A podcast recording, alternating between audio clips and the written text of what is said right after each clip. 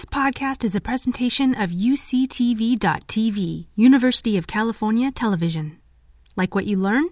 Help others discover UCTV podcasts by leaving a comment or rating in your podcast app. Welcome to the Osher Mini Medical School on Low Back Pain. My name is Alexandra Chang, and I'm an anesthesiologist and chronic pain physician at the San Francisco Veterans Medical Center. It's my pleasure to co direct this course over the next six weeks with Paul Su, who is an anesthesiologist and chronic pain physician at UC San Francisco. Yes. Um, thank you, Dr. Chang. Uh, we're super excited that you're able to join us for the next six weeks as we do a deep dive onto lower back pain. Lower back pain is something that Dr. Chang and I see in our patients on an everyday basis. And it's going to be um, an excellent opportunity and a great pleasure of ours to spend some time with experts to talk to everyone about how we tackle and manage uh, lower back pain. Dr. Su will be giving the first lecture in our course tonight about the basics of low back pain, including anatomy, physiology, and the initial evaluation.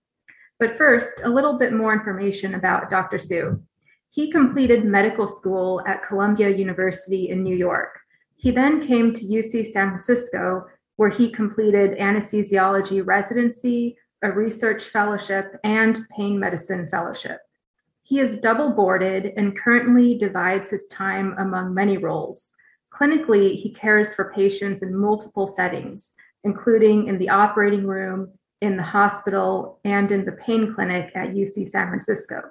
He also conducts and presents research. He has published multiple book chapters and articles, and recently was awarded a prestigious research grant to study the role of a particular transcription factor in regulating acute and persistent post surgical pain. He is also very involved in medical education, including teaching and mentoring medical students, residents, and fellows.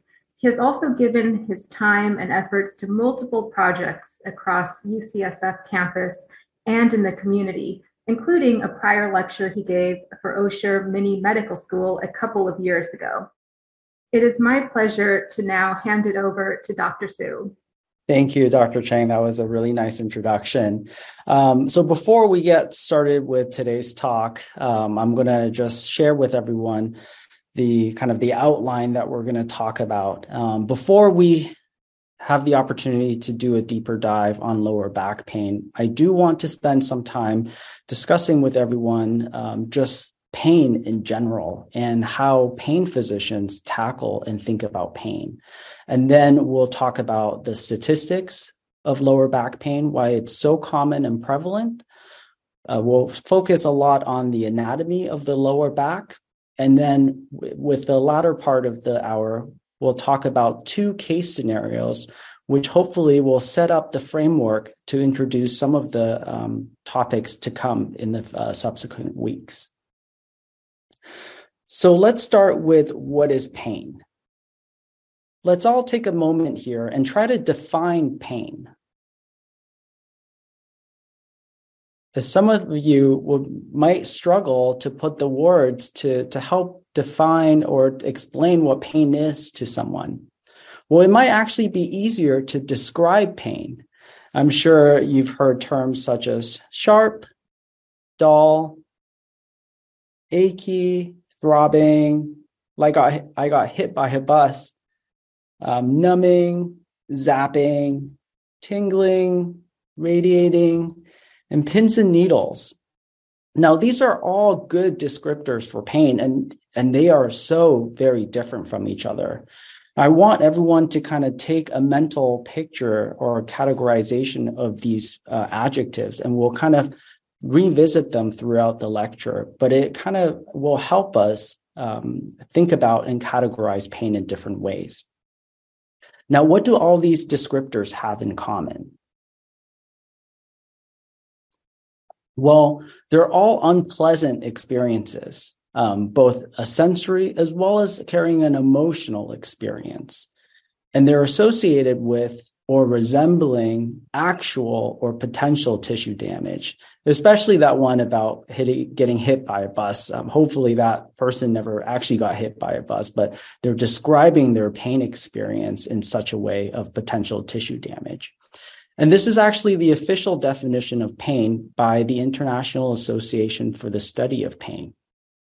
Now, a couple of additional notes to, to worthwhile to mention is that pain is a very subjective experience and it's one's experience and we have to respect that so someone's experience of pain may be drastically different from another person's experience um, pain is a, a learned experience which means it occurs over time and what we do know about pain is that it's not always protective and that pain sometimes can be pathologic or start end, end up interfering with our ability to live everyday activities. And the last thing is that pain is not a cannot simply be a direct activation of neurons. It's it's beyond that, and it really is a, a composite experience, and that's something that's really important to note as we go on. So now that we have a common understanding of pain, Let's get started with talking about how that experience of pain is formed. So, back in 1644, a really smart guy, Descartes, actually published and proposed a theory about how pain is experienced and transduced in the body. And his hypothesis, which is very well true today, starts with a noxious stimulus. So, something that actually induces pain, in this case, a fire. And that painful stimulus is picked up by a nerve and then travels up the spinal cord and then is then processed by the brain. Well, that seems pretty straightforward and, and, um, and pretty accurate. Well, our knowledge of the pain system has really expanded um, since then. And just as an example, looking at the different different sensory nerves we now know that there are specialized nerve endings for lots of different sensations in terms of how we interact with the world and pain fibers is only one subset so the pain fibers are called the nociceptive sensory system. So this is a really complicated looking slide but the takeaway here if you kind of look on the um, the top layer the very top of the diagram here is supposed to represent the skin. And you can see lots of different nerve fibers going to the uh, the nerve um, of the skin. And they all represent different ways to experience different modalities a good analogy or a good example would be if you go to the dentist and the dentist administers local anesthetic before they're doing whatever procedure they're doing let's say a root canal so after they administer the local anesthetic, it's not like all of a sudden you can't feel the presence or existence of your mouth.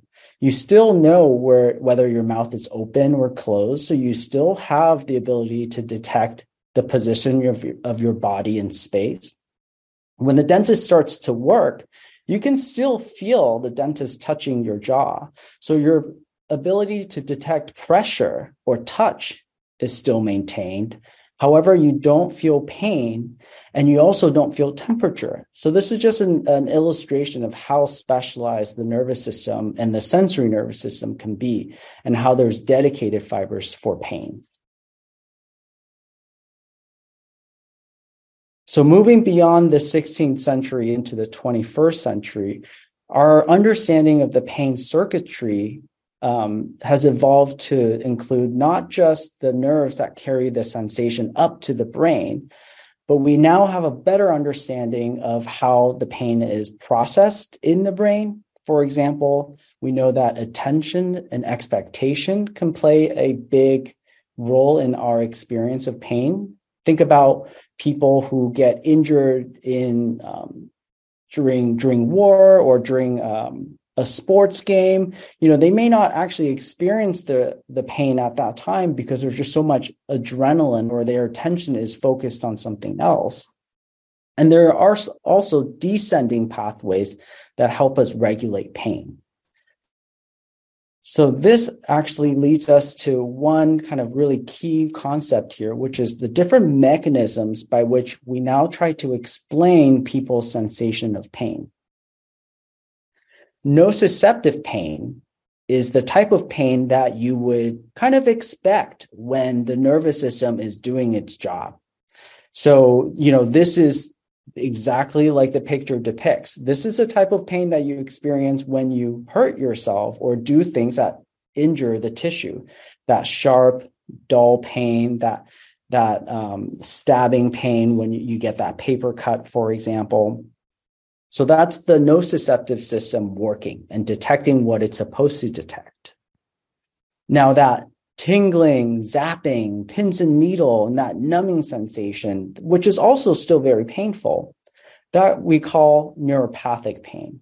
And that's pain that uh, arises when there is disease or injury to the nociceptive sensory system. So examples of this would be um, people with diabetes, diabetic neuropathy, for example, people who get shingles or um, uh, and postherpetic neuralgia, and also people who have pinched nerves, let's say for sciatica. That sensation of pain is what we call neuropathic pain. And even more recently, I think in, in 2020, the International Association for the Study of Pain recognized this new pain that has existed all along. It's called nociplastic pain. That is pain that is experienced even without any tissue injury or injury to that nervous system. So if you think about patients with fibromyalgia, patients with headaches, those are good examples of nociplastic pain. Now, these are just what I presented before are just biologic aspects of pain, of how we explain how pain is um, processed. But the comp- but pain is much more complicated than that. It's truly an experience. And our most current understanding of pain rests on this biopsychosocial model of pain. That is, we recognize the biologic factors that go into generating and processing pain, but we also recognize the importance and the role of psychologic factors, for example, stress, um, being able to have good coping mechanisms or poor coping mechanisms can really affect one's experience of pain. Childhood traumas, um, for example, for example, physical abuse, domestic violence, um, sexual abuse, PTSD, all those are um, can negatively impact people's experiences of pain. And then there's also social factors. You know, as we mentioned before, pain is a learned experience, and a lot of what we learn is societal and cultural. So all three components make up one's experience of pain. So as you can see, we've moved quite uh, a ways uh, from the original 1644 um, depiction of pain. And hopefully, I've also depicted and illustrated that pain is a lot more complex than just thinking about the tissue and the biology that's involved. And it truly is um, an experience that needs to be um, recognized. So now that we have a basic understanding of pain and how we think about pain, we can then pivot and focus on lower back pain in particular. So let's start with some statistics. So you prob everyone here probably knows somebody who's experienced lower back pain at some point in their lives, whether it be themselves or uh, a family member or a friend. And that's because chronic pain or lower back pain is one of the most common pain complaints, way more than knee pain from arthritis, neck pain, headaches, um, as well as you can see in, in this diagram. In fact, lower back pain is the leading cause of disability in Americans under 45. And the prevalence of lower back pain just continues to rise with age. So the older you get, the more likely that you're going to experience lower back pain. And it's estimated that 31 million Americans will experience lower back pain at any given time. So that's about the population, just a little shy of the population of California um, out of the entire United States. So that's a that's a, a huge number. So not surprisingly, back pain also makes up the largest healthcare costs in terms of pain treatment. So with all these statistics, uh, statistics combined, there's no doubt that lower back pain is something that is uh, important for patients, but also has a major public health implication and focus.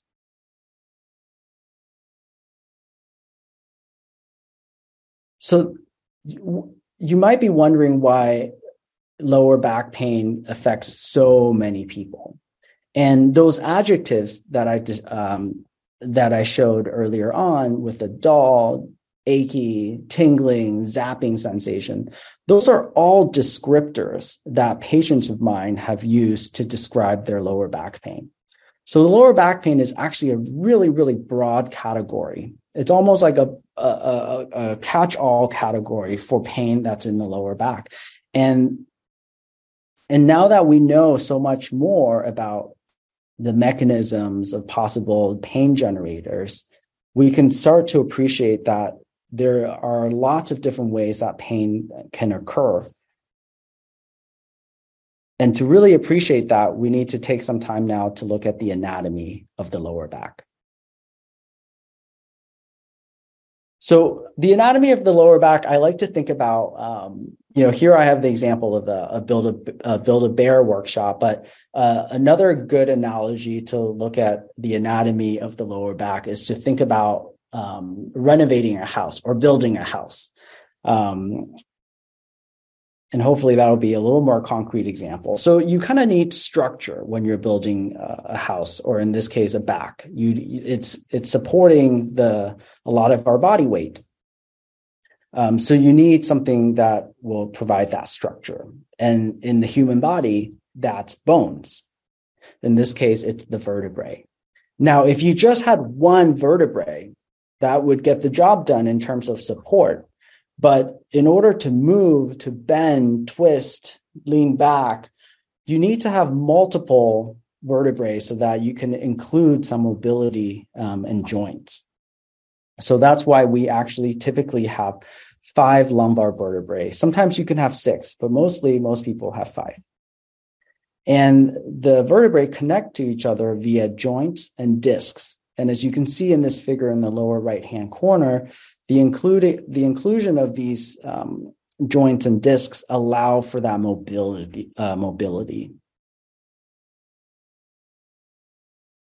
So now that we have the structural supports there, we got to keep it in place. And that's where the glue and the tape comes in. In the human body, those are ligaments. As you can see here, within and supporting and keeping the vertebrae together are lots um, uh, are a network of ligaments um, which allow the vertebrae to connect to each other but still maintain that mobility um, in, in the structure next we run the electricals and in this case it's the nervous system so there are foramens or holes as well as canals that are formed so that the spinal cord can connect to the brain, which is kind of like the motherboard or the electrical panel, and to the rest of the body.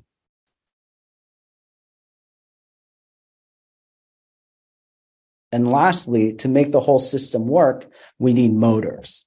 So these are the muscles.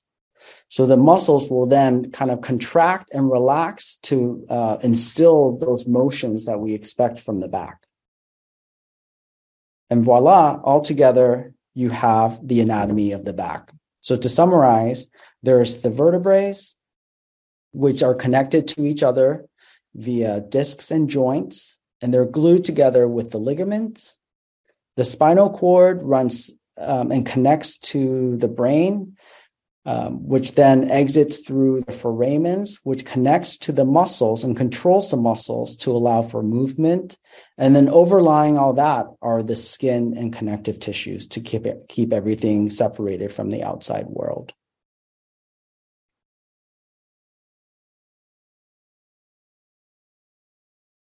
So now that you kind of understand the anatomy of the lower back, we can jump into some case scenarios. So let's start with case one. So this is patient Kelly. So as we're kind of getting into spring cleaning, a lot of you might be doing this activity. So Kelly is a 50 year old individual, otherwise healthy. While lifting boxes in the garage, Kelly experiences a sudden pop, followed by severe, sharp pain in the right lower back. Kelly shows up to the urgent care clinic to be evaluated. So I'm sure a lot of people will have lived this experience before. We call this acute lower back pain. Now, acute lower back pain simply refers to any pain that is less than three months in duration. And in fact, the chronicity of pain is another measurement by which we characterize pain. So we've we've talked about all the different components that goes into building the anatomy of the lower back. Unfortunately, every single one of those components has the capacity to generate pain and to get injured. And that's why for lower back pain, you can hear lots of different characterizations depending on which structures are injured. For example, most commonly, there may be strains um, of the lower back muscles or um, and pulling of the ligaments. Sometimes the discs can um, protrude out and cause disc herniation. That themselves might be really painful. Or the extrusions or um, herniations might actually pinch on the nerve roots that are coming out and cause neuropathic pain. The good news is for acute lower back pain, most of that pain will self resolve within a couple weeks. And when you present to an urgent care or your primary care doctor, his or her role is to look out for any sort of red flags or any other signs or clues to suggest that, hey, maybe this lower back pain isn't just what we're seeing from the anatomy of the lower back. So, for example, are there underlying infections? Um, are there, you know, what was the mechanism? Was there a car crash? Are there fractures? Anything that's a little more out of the ordinary.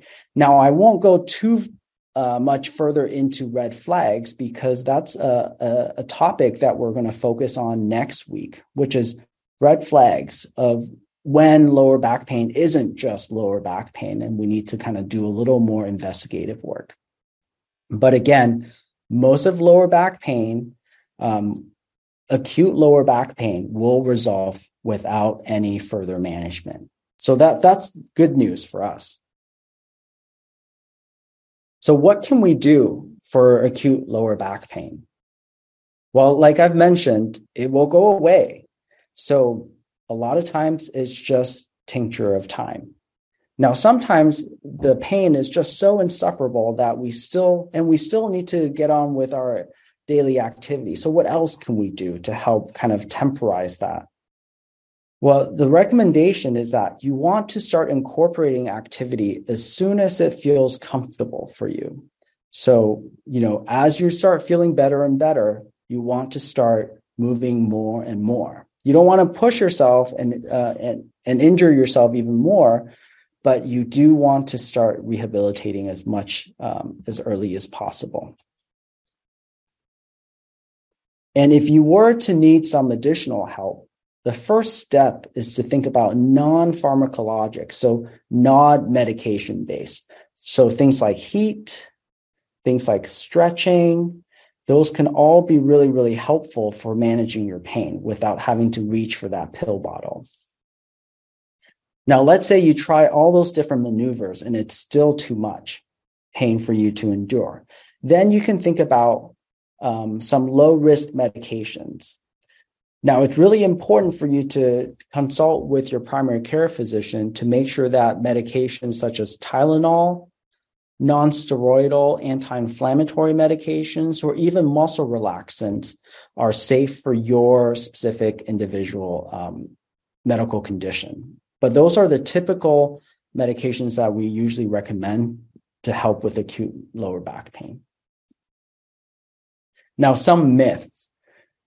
The, the classic teaching is that after injuring your lower back, you should have some, you should um, exercise bed rest. Well, that turns out to be false. In fact, lying in bed actually makes your pain worse and actually prolongs your pain. And so that's why we recommend including functional rehabilitation as much or as early as tolerable. Because lower back pain gets better by itself without much further intervention, it doesn't really matter which intervention you try first. And it's really up to you what's available for you what's within your budget what kind of what you know what um, what's compatible with your lifestyle. Now there are a couple things that um, have been shown to really not be as helpful for managing acute lower back pain. Turns out um, ice is not as helpful. Traction devices are not helpful. Getting new mattresses is not necessarily helpful. Doing yoga is not necessarily helpful. That being said none of these things are harmful. So if they happen to work for you that's totally okay as well. Because again the main thing is that acute lower back pain will resolve 90% of their time without anything at all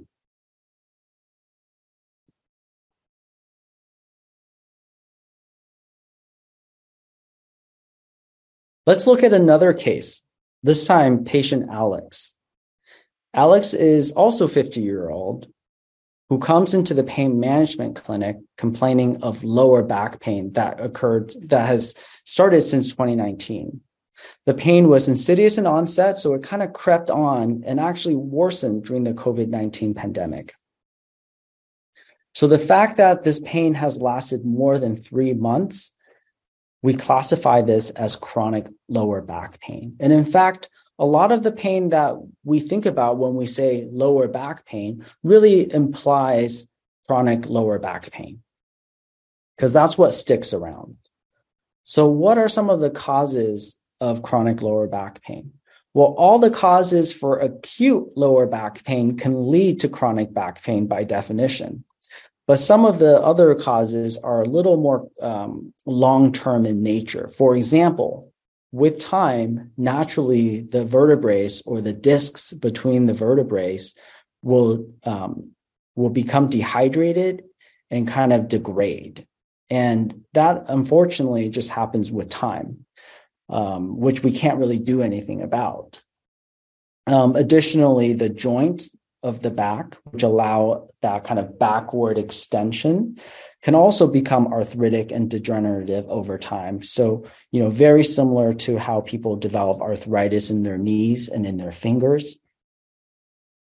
Um, and some of the other kind of things that can happen over time is that the nerves can get compressed whenever the spaces for these nerves to travel gets impinged uh, because of the degrading disc, for example, or because of the degrading joint. And all of that can feed into a biologic reason for people to experience pain.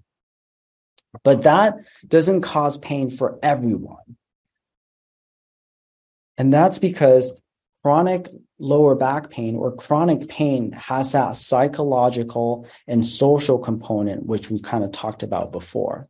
So let's look at some of these factors. So, a little more about Alex. Well, Alex has a history of anxiety and depression. Um, Alex, whenever Alex thinks about the pain, Alex tries to avoid activities that cause pain and always is worried about things that could precipitate it. When you ask Alex about how they think about the pain, they say that the pain will never get better. There's nothing I can do to make it better. Woe is me. And Alex spends most of the time in bed or lying on the couch.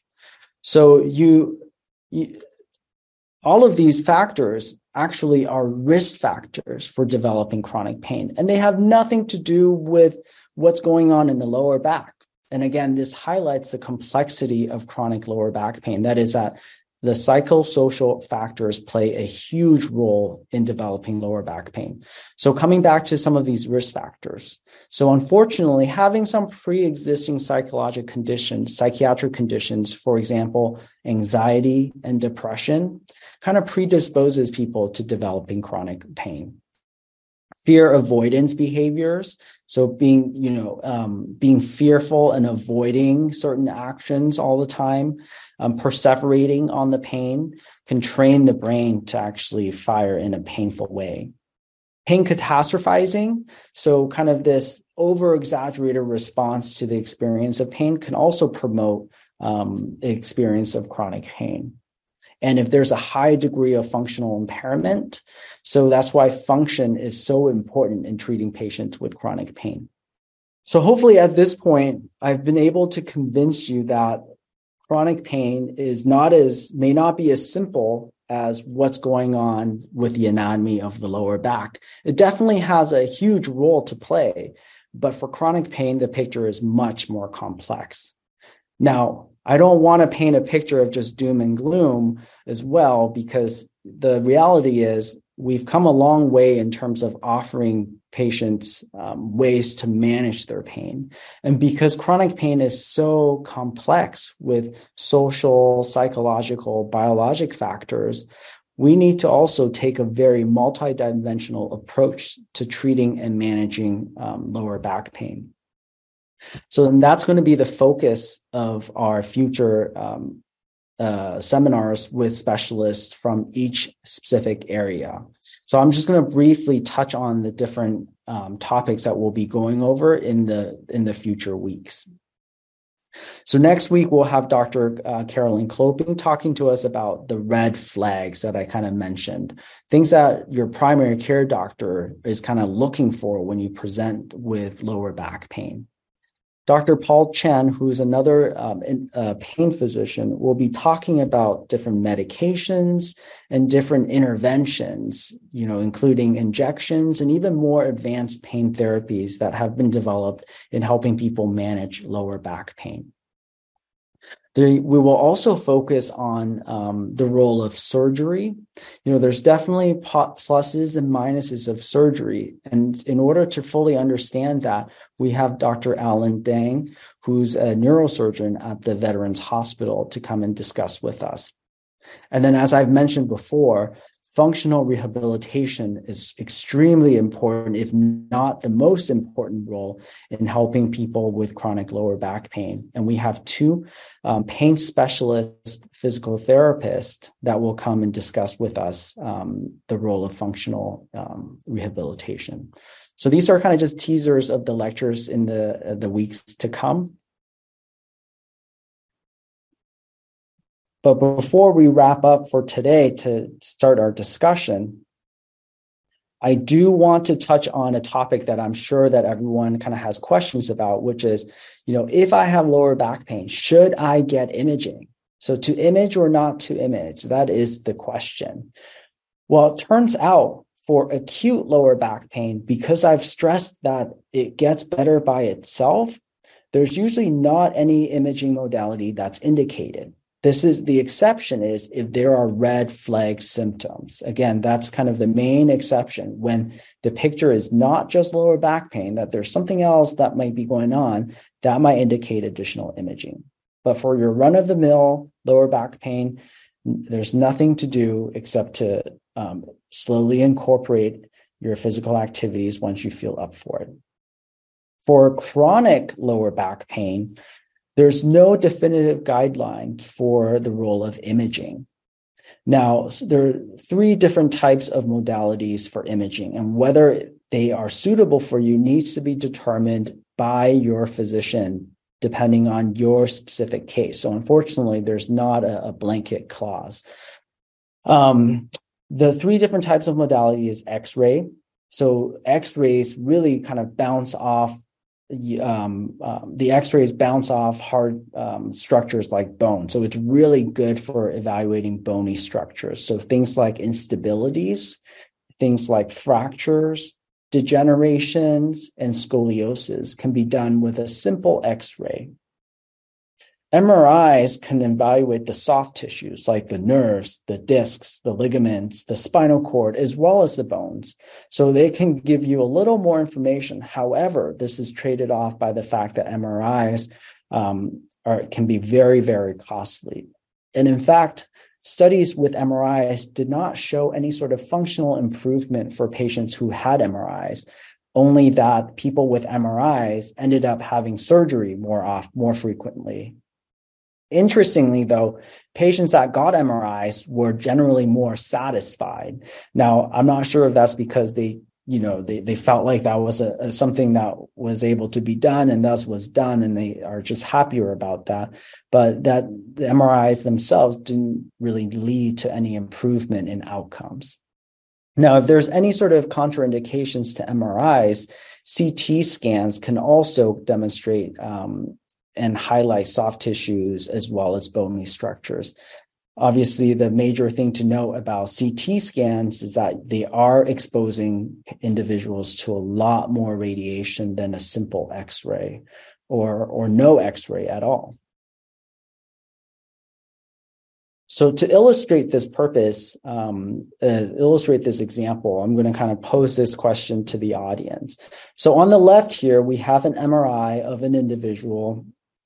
You can see the, the, the really white um, thing in the in the MRI photograph is actually the cerebral spinal fluid. So it's the fluid that surrounds the spinal cord. So within the white structure, that gray structure is the spinal cord, and you can see the spinal cord floating really freely within the spinal canal. Compared to the patient on or the radio or the MRI scan on the right, you can see that where that arrow is pointing, that disc has bulged out and started kind of encroaching on the spinal canal and perhaps even pinching the, the spinal canal there. Now, the question is Is the patient on the right having pain? So that's the question that can't be answered with any sort of scan. You know, what I tell patients with MRI scans is that, you know, especially as we kind of go into 2023, 2024, and our technology gets better and better chances are it's like getting the best iPhone, that the camera is just so good that you're bound to find these quote unquote abnormalities on these scans, but they don't necessarily correlate with pain.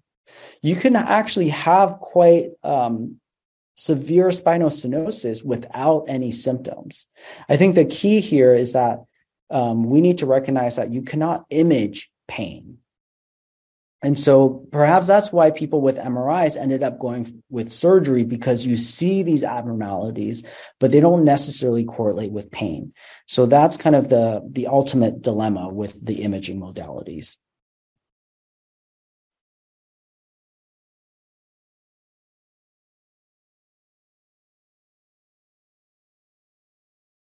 And before we kind of start our question and answer period, I want to use this opportunity to just summarize some of the topics that we've touched on.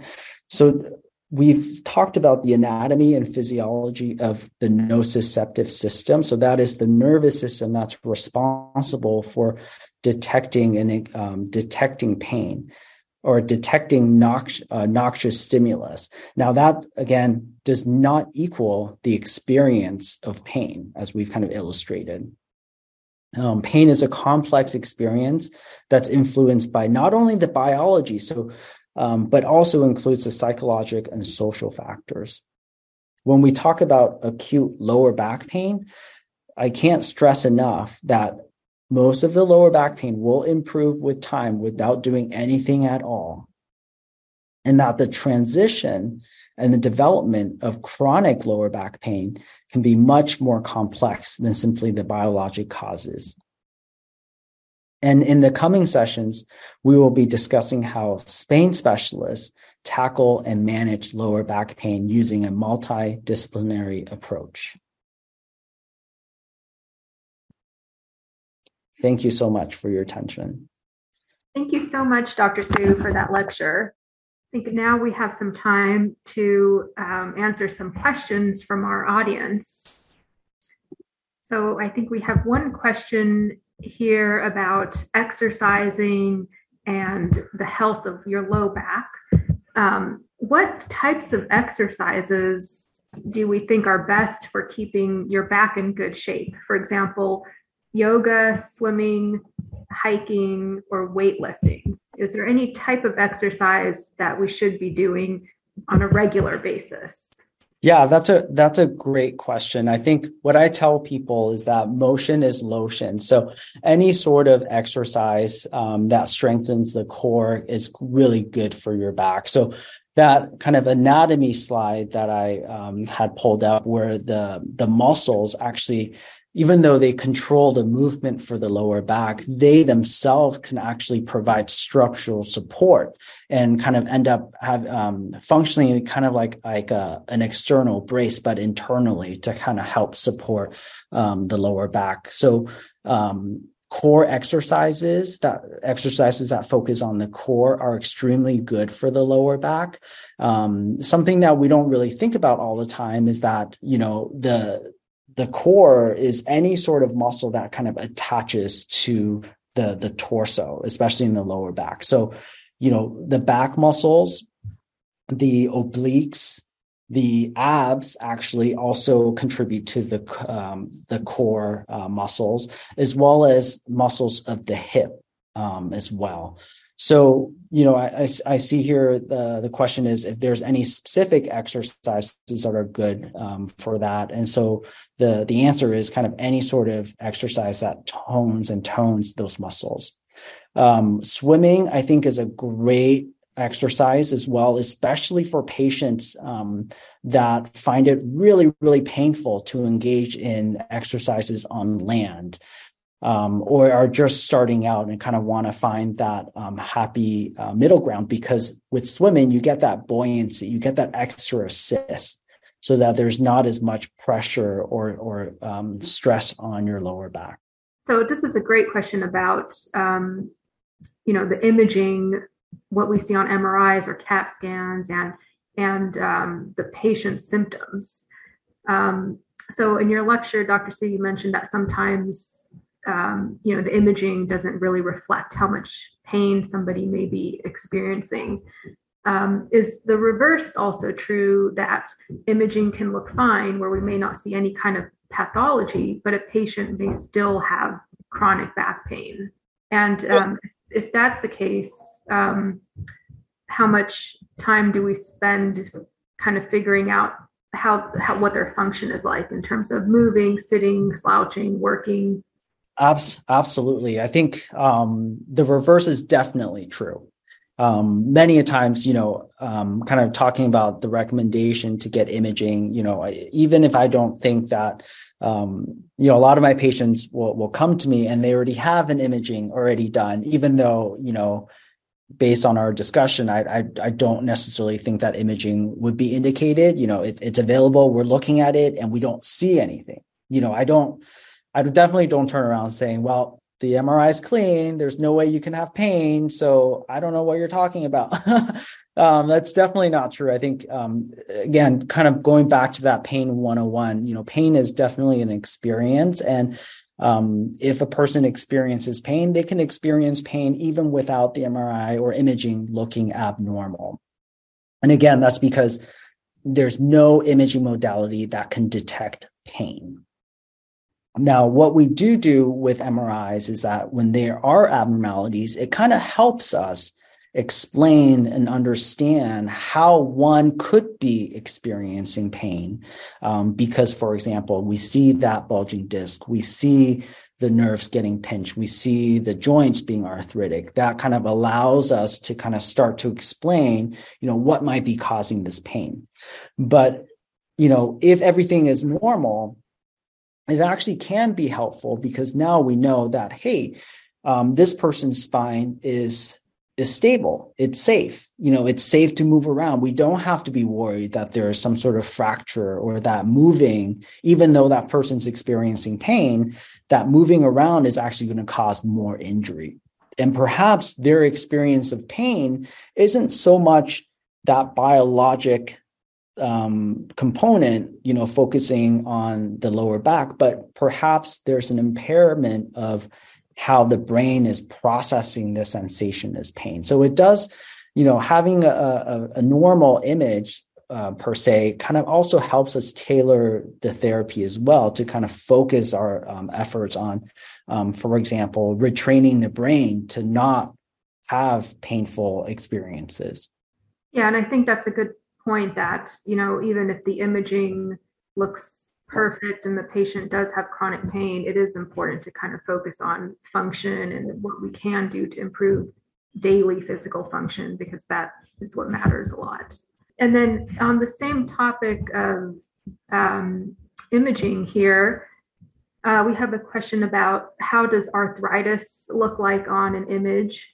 And um, what is a, a good um, treatment approach for that since it doesn't seem um, since it's a chronic issue and not something that would easily go away?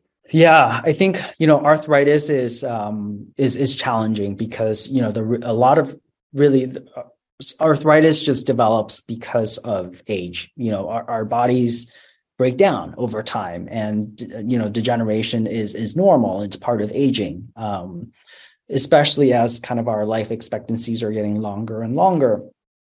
You know there's unfortunately age is not a modifiable risk factor. There's nothing you can do about it. It is what it is.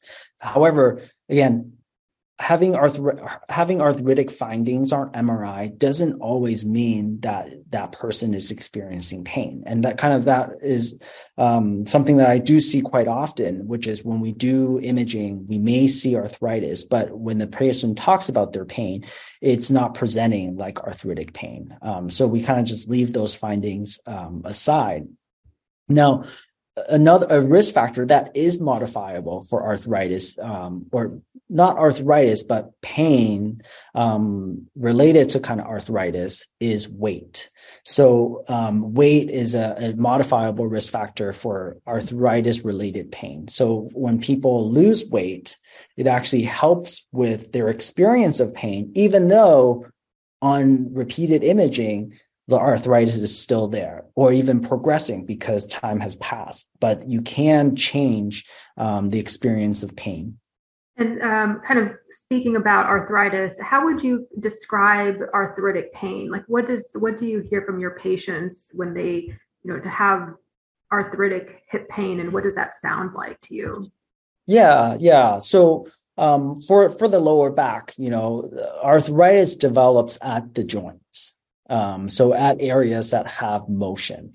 So from if you kind of recall from the, slide with the anatomy, you know, where the joints of the back are located is actually the back of the vertebrae. So whenever you lean back and put stress and more weight on those joints of the lower back is when one would kind of experience um, arthritic pain. So a, a, classic physical exam maneuver that we have patients do in the in the clinic to assess for arthritic back pain is to actually lean back and then turn to the right. So that puts a lot of stress on the joints of the lower back on the right side. And then we have them do it on the left side and kind of assess whether or not that those kind of maneuvers kind of exacerbate their pain. Know sometimes it's hard to kind of tell, you know, if somebody's coming in with low back pain, is that you know really due to the spine to the back or or even to the hip or to other joints um, how how can you differentiate maybe on exam whether it's hip or back causing pain? That's kind of the, where where the challenge is right? Um, and you know the, reality is sometimes it's extremely hard to tell. Um, and and that's because all the things that can cause pain is located in a very small area of your body. If you think about the lower back, you know, we've already shown from the previous slides that there's muscles back there, that there's joints, there's nerves, there's ligaments, um, and and so it's it's really hard and, and are and they all kind of feed into the spinal cord at the same location. And our, our brains and our nervous system sometimes are just not that good at being able to tell what one pain feels like for compared to the other. You know it, it's kind of like that that that game when um you know you have you have someone touch you on two spots on the back of your um, on the back of your hand and you can tell very very, very distinctly where those two spots are. And you can differentiate the two really, really vividly. But then if you have someone kind of touch you on two spots on your back, you know, I think the the response is going to be very different. It's very hard to distinguish the location kind of on on the lower back uh, or on your back and that's kind of the same analogy is that we just don't have the ability our nervous systems don't have the ability to distinguish between different pain generators in that small location yeah so it's just important to kind of get that overall evaluation you know from your primary or even a pain doctor where sometimes they put together the symptoms the exam imaging to help kind of differentiate the whether it's spine versus your hip causing the low back pain. Yeah, exactly. And and a lot of the times we even when we kind of put together when we try to put together the picture in a unifying way, you know, sometimes it's not absolute. You know, we we form um, essentially educated guess based on everything we know um, and and how patients are presenting what is most likely. But sometimes what is most likely versus what's second most likely are kind of just right next to each other. This is a question about um, again sort of a little bit more about the anatomy in the in the back. Um, do do we ever see that the low backbones or the vertebrae get out of alignment um, which can therefore affect their their normal function? In in the sense i think one good example is patients who are born with scoliosis. That you know is a good example of connect kind of congenitally the bones of the vertebrae are um, are out of alignment. Um, that's not to say that they always generate pain but over time the fact that the vertebrae are out of alignment may put unbalanced stress on one joint over the other and you know over time that might lead to um, issues with arthritis and things like that for example sometimes we can kind of see this um, sort of listhesis where the bones the vertebrae might slip forward or kind of backward on the other and that can sometimes also lead to some tightening of nerve roots or the spinal canal as well so there's kind of different ways for the bones to be out of alignment. Yeah, absolutely. Here's another question, kind of a general question. What is radiculopathy? So, radiculopathy um, sounds a little ridiculous, but uh, cringeworthy there. Um, but it actually refers to the nerve roots when they come out from the spinal canal to connect to the rest of the body. That that area where the nerves come out it's a it's a small foramen. Now, if those nerves get pinched, you know, uh, the more commonly radiculopathies might be known by things like sciatica or pinched nerve. That's kind of just the medical term for a, a pinched nerve root is radiculopathy. What What are your thoughts on chronic pain and neuroplastic pain? So uh, you mean like no nociplastic pain, perhaps? I think um, is is is the uh, the new category of pain that's coming about. So um, chronic pain simply just means that you are experiencing or one is experiencing pain for more than three months. And you know what I've presented here or earlier on are kind of three different mechanisms by which we try us we try to explain why people are experiencing pain for more than three months. You know, one way is that there's there's some sort of tissue damage that's going on and that's activating the nociceptive system. And the nociceptive system is functionally totally fine. It's doing what it's supposed to do. It's just responding to an area of the body that has injury that's prolonged. So take the example of arthritis. You know there is joint damage in the knees. The nociceptive system is firing appropriately, saying, Hey, there's degeneration in the knees. I'm going to pick that up and I'm going to fire. So that can happen for more than three months. And that's one mechanism of chronic pain. The other mechanism I kind of discussed was when there's injury to the system that's supposed to pick up pain. And that type of pain is neuro, uh, neuro, um, uh, oh, I just the word just uh neuropathic. No. Yeah. Yeah. Sorry. Yeah. Neuropathic pain. Yeah. The, the I just blanked. Um, yeah. So that's pain that comes about when that system that's supposed to detect pain goes haywire or has a disease with it. Then the third type of pain so the example that I gave for that is um, people with diabetic neuropathy, for example, or peripheral neuropathies. The nerves are injured, um, and they can kind of fire in that way. And then the last category of pain is called nociplastic pain, and this is kind of that that new kind of concept of pain that um, is being more characterized nowadays. And essentially, that means that it's pain that does not involve the nociceptive system. So the nocis, there's nothing on, there's no injury in your body. So the nociceptive system should not be firing.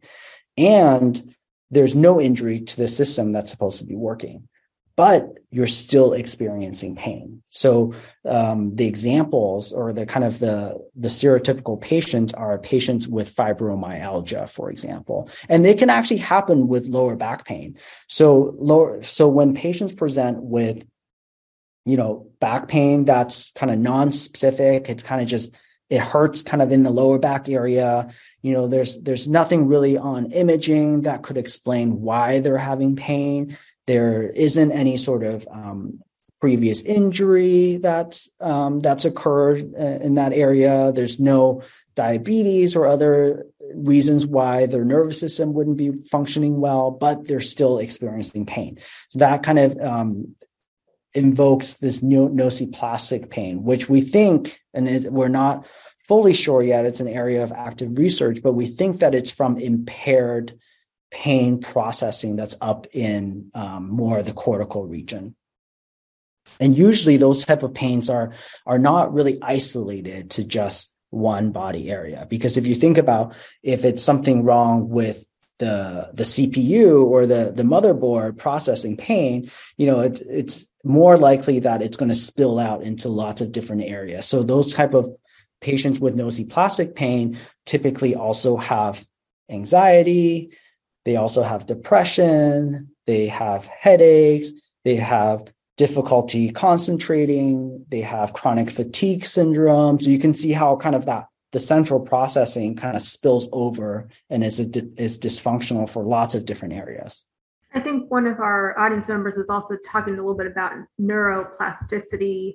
Um, so, right, which I think you know there, there there's definitely that thought about training the brain and training our response to pain and and changing it over time as well yeah yeah definitely i think the the the neuroplasticity of the pain is one of the mechanisms to explain um, it can happen to explain all of the different pain types that we kind of just talked about because you're right the brain is really good at picking up and learning. If you think about you know what i tell patients is that sometimes you know if you think about pain like a bad habit you know even if you're not trying to learn something just by repeating and doing it multiple times your brain kind of naturally picks it up. That's how we that's how we ride a bike. That's how we you know learn to play sports or do a certain skill is that you know you're not you're focusing on on it for a couple times but then the brain kind of just rewires itself. So sometimes when the pain signal fires repetitively over and over again